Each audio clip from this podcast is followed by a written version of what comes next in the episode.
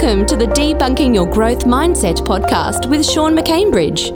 In this podcast, we will unpack practical ways to help you grow and build on your current mindset and challenge old habits so you can see the potential that's within us all and learn how to get out of your own way.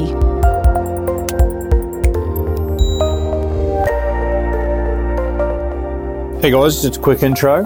Uh, the best title I could find for this podcast is Mastering the Mind. So we've got uh, performance psychologist Jonah Oliver. Um, his original podcast was one of the most popular.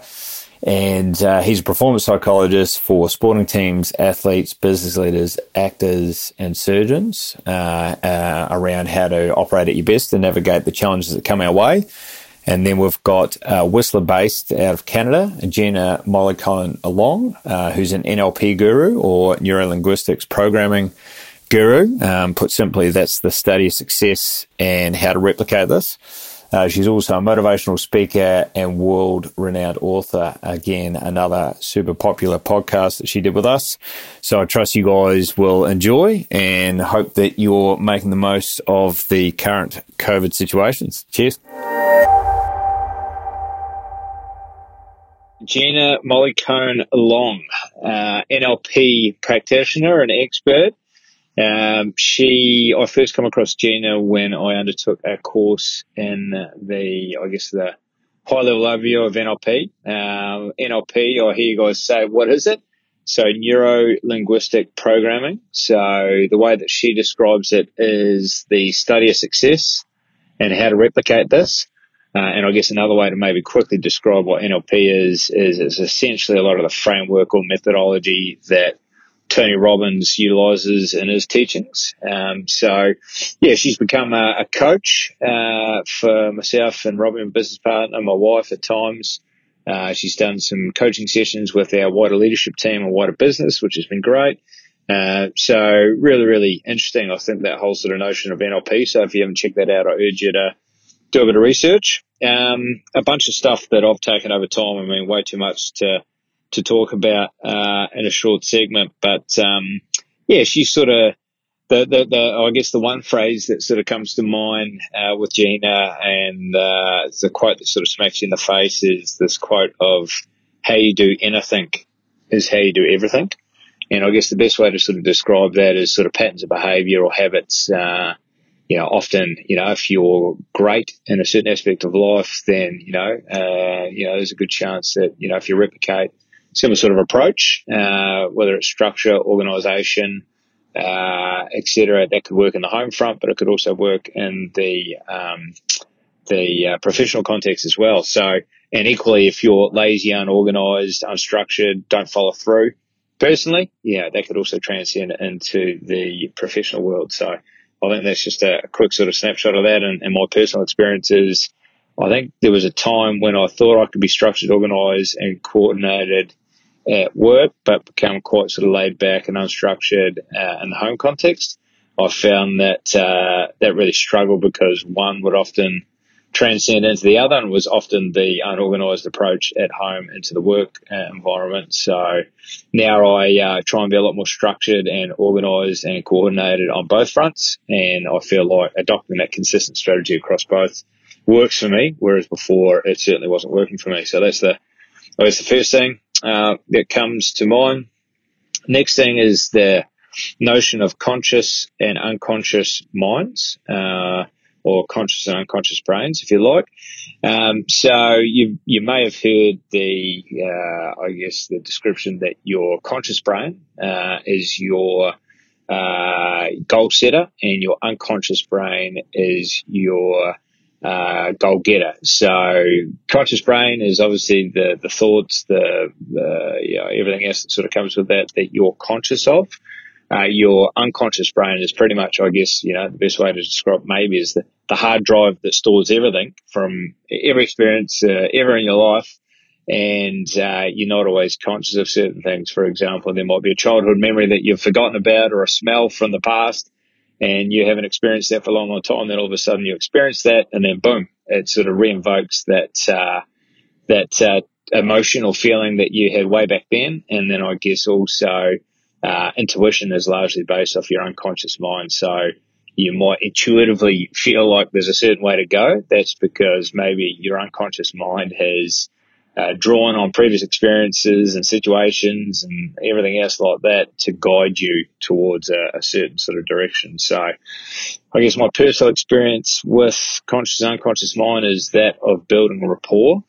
And I think uh, when I was younger, I was often guilty of saying, "Oh, I'm going to do this, uh, set this goal, pursue this goal," and then when push comes to shove, I really didn't do the work or make the effort to make that goal uh, a reality. Um, so I think uh, at that point in time, I probably, uh, whenever I said I was going to do so, something uh, with my conscious mind, I don't think my unconscious mind really believed that that was possible because there's so much broken trust, so many broken promises between the two. I never followed through, um, or really followed through. Now, much more uh, mindful that I don't care who I keep my word to externally. I mean, of course I do, but the most important thing is keeping my word to myself. So if I say I'm going to get up early and do the training, or if I say I'm going to do whatever, uh, take on that big challenge or speaking opportunity or whatever the case is, I follow through with it. And I think over time I've built a lot of rapport uh, between that uh, conscious and unconscious mind to the point where I think there's uh, a high degree of trust. And if I say I'm going to do something challenging or complex, I think my unconscious mind is totally bought into the fact that there's every chance this guy's going to do it. So um, more on the podcast on that. Uh, another thing that really sort of jumps out is that of timeline therapy. It's really, I guess, uh, I'll do my best to describe what that is. It's um, the process of time is linear, as in, you know, if you were to draw a, a, a line from left to right of the page, that may represent time in terms of present to future, is how it's sort of best described. So, timeline therapy is you sort of uh, run yourself along that time into the future and look back at an event that hasn't yet taken place with a sense of being proud, confident, satisfied with how something has gone. I let's just use public speaking as an example. So most people look to an event that's you know not yet happened, and they get anxious, and, and there's a level of anxiety and concern, and how it's going to go. So there's anxiety. If you follow timeline therapy uh, as per Gina's coaching, you sort of, before that event, you take yourself beyond the event, looking back at the event with a sense of pride, satisfaction, confidence that the event's gone well, uh, which is kind of a way of, you know, fooling uh, or tricking or hacking yourself that the event's already happened and gone well. Therefore, there's no anxiety, no fear, just a sense of accomplishment. So uh, it's a tool or a technique that you can utilize to dissipate anxiety and uh, and hopefully transform one of looking forward to an event with anxiety to looking back at an event before it's already happened, you know, with a sense of you know confidence, all the rest of it. And in that state, the more confident, relaxed state, you try and carry that to the event. Um, I, I guess almost for the second time, if that kind of makes sense, because you've already played that out in the mind. And I guess uh, maybe a a variation, uh, but similar uh, line of thinking in that is there was the famous archer, I forget his name, that did uh, a certain amount of physical training, but he did the majority of his training just training in his mind of pulling the bow back, releasing the arrow, hitting the target. He became world champion by training, you know, much less physically than his uh, fellow competitors, but he, in his mind, uh, he had trained hitting that bullseye countless times. Um, so maybe that's a good sort of example of that as well. Uh, the next one is uh, another interesting and maybe complex theory, but it certainly makes sense when you know you get to the heart of it. So the reticular activating system uh, or activator system, put simply, it's uh, you tend to uh, see and get what you focus on. So, real simple uh, one is, uh, for example, you're looking to buy a new car. There's a special certain type of car, whether it's a Toyota Corolla, Toyota Hilux, um, whatever it is that uh, you look at it. All of a sudden, you drive places and you see them everywhere, and uh, or it might be a new pram or a new bike or whatever. It's because your mind's become open uh, and conscious of seeing uh, that. Um, so you're more attuned to seeing, uh, you know, finding or seeing that. Um, I guess the same could be said of if you're looking for negativity or positivity or solutions or whatever, your brain's primed in that regard. And there's a really cool video. I'll try and find that video to sort of accompany the podcast whereby uh, there's a video and uh, it's a group of people and they're throwing around this basketball. There's about six people throwing around this basketball, and the video is see how many times you can count uh, the ball being passed. So you're tuning in, you're focusing really hard. You're like count, count, count, count, count, and then you're like, okay, I got to 25 or whatever it is, and then the video, well, that that portion of passing past, and then they go, who picked up the moonwalking bear in the background? And no one ever sees the moonwalking bear in the background uh, because our brain was focused wholly and solely on counting how many passes. But you watch it for the second time and you obviously relax your eyes off the passing and you look for the moonwalking bear and surely enough in the background it's uh, moonwalking. So just sort of shows uh, if you prime your brain towards something, you, you, you tend to focus and see that. And I guess it's back to the, the old uh, quote, where your focus goes, your energy flows. So, and last but not least, um, uh, with Gina and NLP, she talks about the power of choice and cause and effect. So, um, let's go cause and effect first. That might set us up for choice. So, uh, cause and effect is uh, you're either at cause or you own everything that's happened to you, i.e., everything you've ever done, every decision you've ever made has put you in the seat uh, or the position that you are right now. Good, bad, or indifferent decisions. That's obviously guided you to where you are now.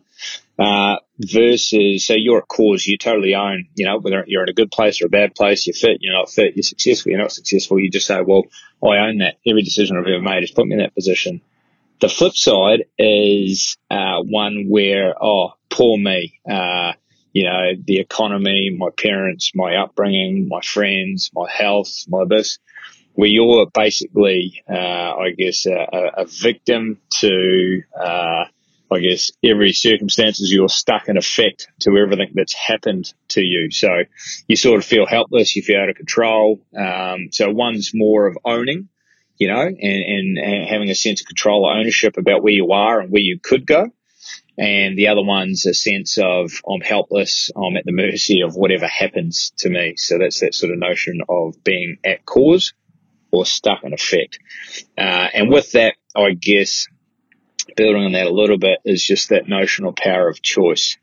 So I don't know what a good example of this is off the top of my head, but yeah, okay, here's a good one. It's just popping into my head. So I uh, did a boxing fight once, uh, twice now, but the first time I did it, uh, the first time I did some genuine sparring with uh, a fellow boxer, uh, I after 45 seconds I was completely exhausted, gassed. Uh, to be honest, probably filled with nervous energy, anxiety. you know, probably a bit of fear, totally out of control.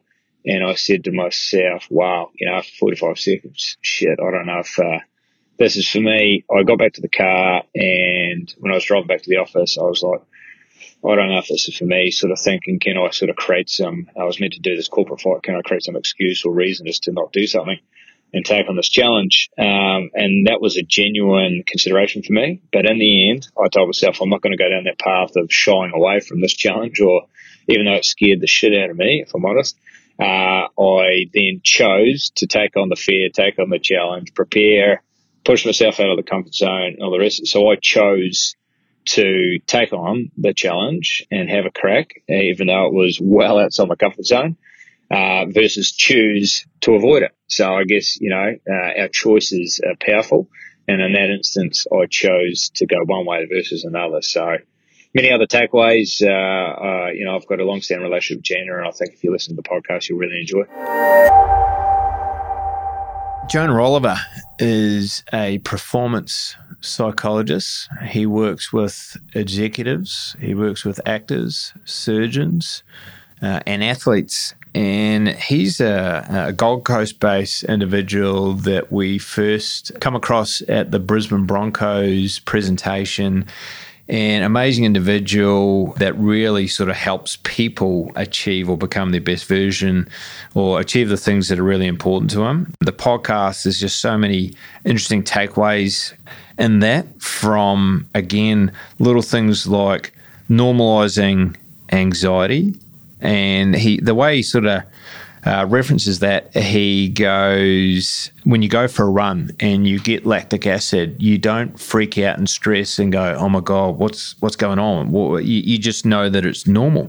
So he talks about the fact that anxiety, to a certain extent, is normal, and we don't need to label that as a negative thing. You know, sometimes you know, a bit of anxiety is good. It's it's it's a sign that you're either focusing on the wrong things or it's a sign that you're focusing on the right things. And you know, it's a big occasion and all that sort of stuff. He also within that gives some tools or techniques to diffuse anxiety. So he talks about labeling anxiety. So he uses the example of uh, I think some of the AFL teams he works with and uh, he just uses the simple exercise. When you start to feel a bit anxiety, you just label it, and which sort of diffuses it as in, oh, g'day anxiety, my, my old pal, my old friend, you, have arrived. I thought you'd show up about around about now. And and Jonah, even though he's a, a psychologist, he said he uses that technique sometimes before he goes on to speak. And just labeling it sort of takes a bit of a power away from it uh, diffuses that a little bit. So he goes into that in a little bit more detail. But I think I've had a lot of feedback around the fact that anxiety and, and those sorts of things are a pretty common thing for everyone. No one's really immune to it. So it is normal, but then he sort of goes into some really great techniques or tools to sort of diffuse that or, or help uh, refocus that. So I think that was really, really good. He also talks about being comfortable with discomfort and the fact that you regret things a bit like um, Justin Langer talked about the pain of discipline is nothing like the pain of disappointment, but also linking uh, discomfort uh, to the service of something important, meaningful. And the example he uses is if I was to ask you at a motivational conference or whatever to simply get up and walk across a pathway of glass uh, would you do that? And most people would say, of course not. You know, it's it's uh, stupid. It's uh, it's going to be immensely painful, and there's just no way I'd do it. But he then said, if I rephrase this and say that if you walk across that uh, pathway of glass, you and all your friends and family and everyone important to you will have the most amazing life. They'll be happy for the rest of the time and they'll have the most meaningful and incredible life. If you can do that, would you do that? And I think you know most people would would generally have a, a crack at that. Uh, that so that just sort of shows that you've got to at times, you know, when you are going through discomfort or whatever the case is, you've got to link it to something meaningful. And I guess the best example that just sort of popped into my head uh, for me that I've been able to use that in the past is I've only done one marathon and I'm about to do another one. But I was warned in preparation that halfway in a marathon is 32 Ks, about 32 Ks. Now, a full marathon's 42 kilometres. Now, I'm not that great at math, but when that person said, you know, halfway is 32, um, I knew it wasn't quite right, but they said, you will often, uh, it's a common uh, hurdle or mental or physical barrier when you get to that mark that you really start to struggle and suffer. So I definitely fell into that. I was feeling pretty fresh and pretty good up until that point. I fell into that and I just, you know, I just had nothing. I wanted to give up. But the only way I could sort of find a way forward was my daughter had just been born, Sophie, and my nana was uh, going through a tough time with cancer.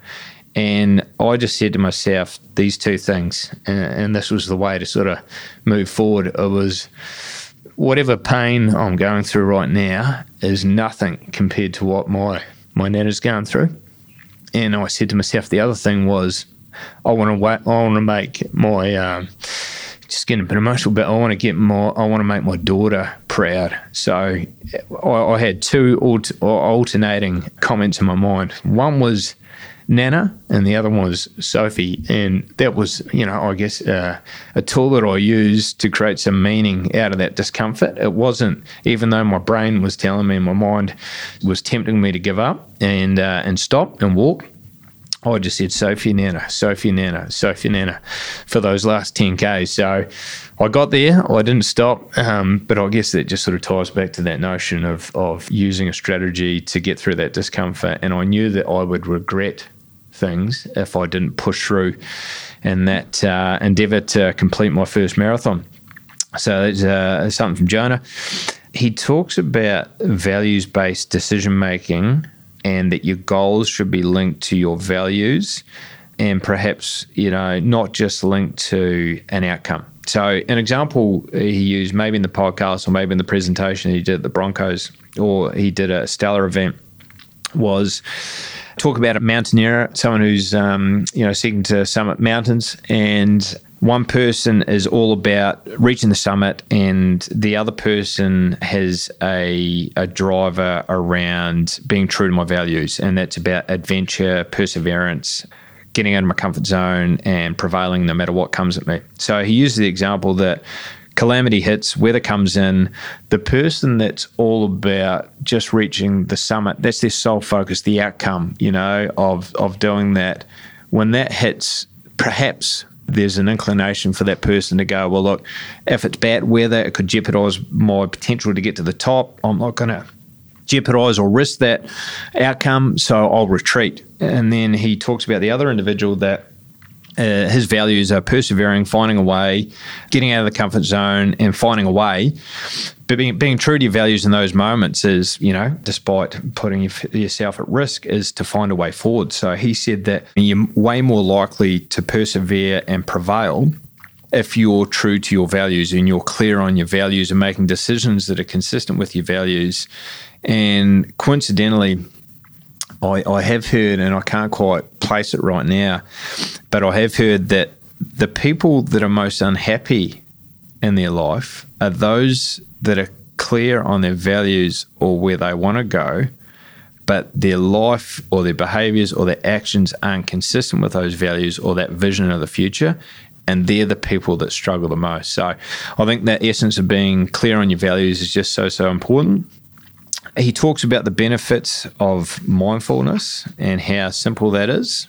And, uh, you know, I think in, in essence, he says that mindfulness is slowing the brain down and narrowing your center of focus. He talks about the fact that in this day and age, there's just so many distractions, so many things competing for our attention.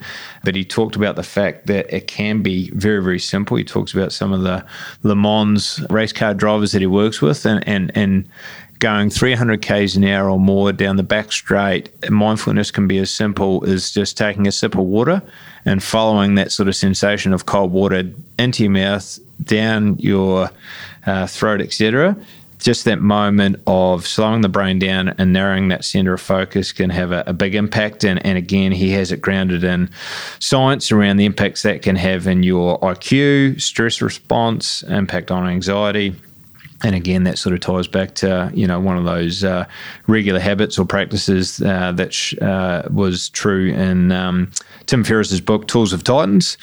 He talks about mental recovery, and he talks about the fact that in sport, you know, after a big big game, they might have a day of recovery, so they sort of back off a little bit to sort of regenerate and, and come good, so to speak. But he said, generally in life and business or other aspects, we don't often allow ourselves that day of recovery or moment of recovery to regenerate and recharge after the big board presentation or the big pitch to, you know, take the business to the next level or make an acquisition or whatever the case is. So, taking some of those learnings from sport around recovery and, and taking that to enable us to become better. And I, I guess the best example I can use in that regard is pre kids, I used to take my laptop home every weekend. I would almost always do some work and there was times when I used to rock up on Monday when I didn't feel very recharged. I still felt a little bit stressed.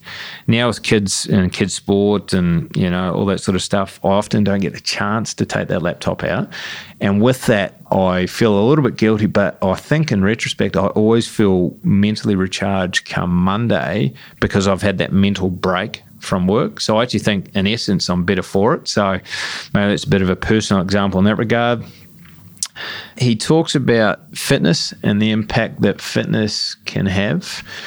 And I think it's scientifically proven that uh, regular fitness or activity is as or more effective than antidepressants for mental health. So he talks about that, that being the first thing.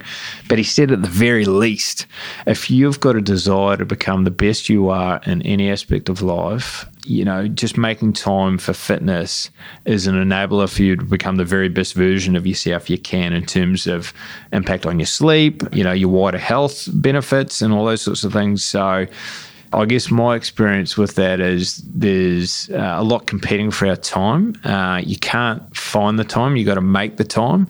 And I guess with that, I know that I'm a better human being, and my wife would back that up when I'm exercising. Uh, it just keeps me a bit more calm, balanced. I sleep better, etc., etc.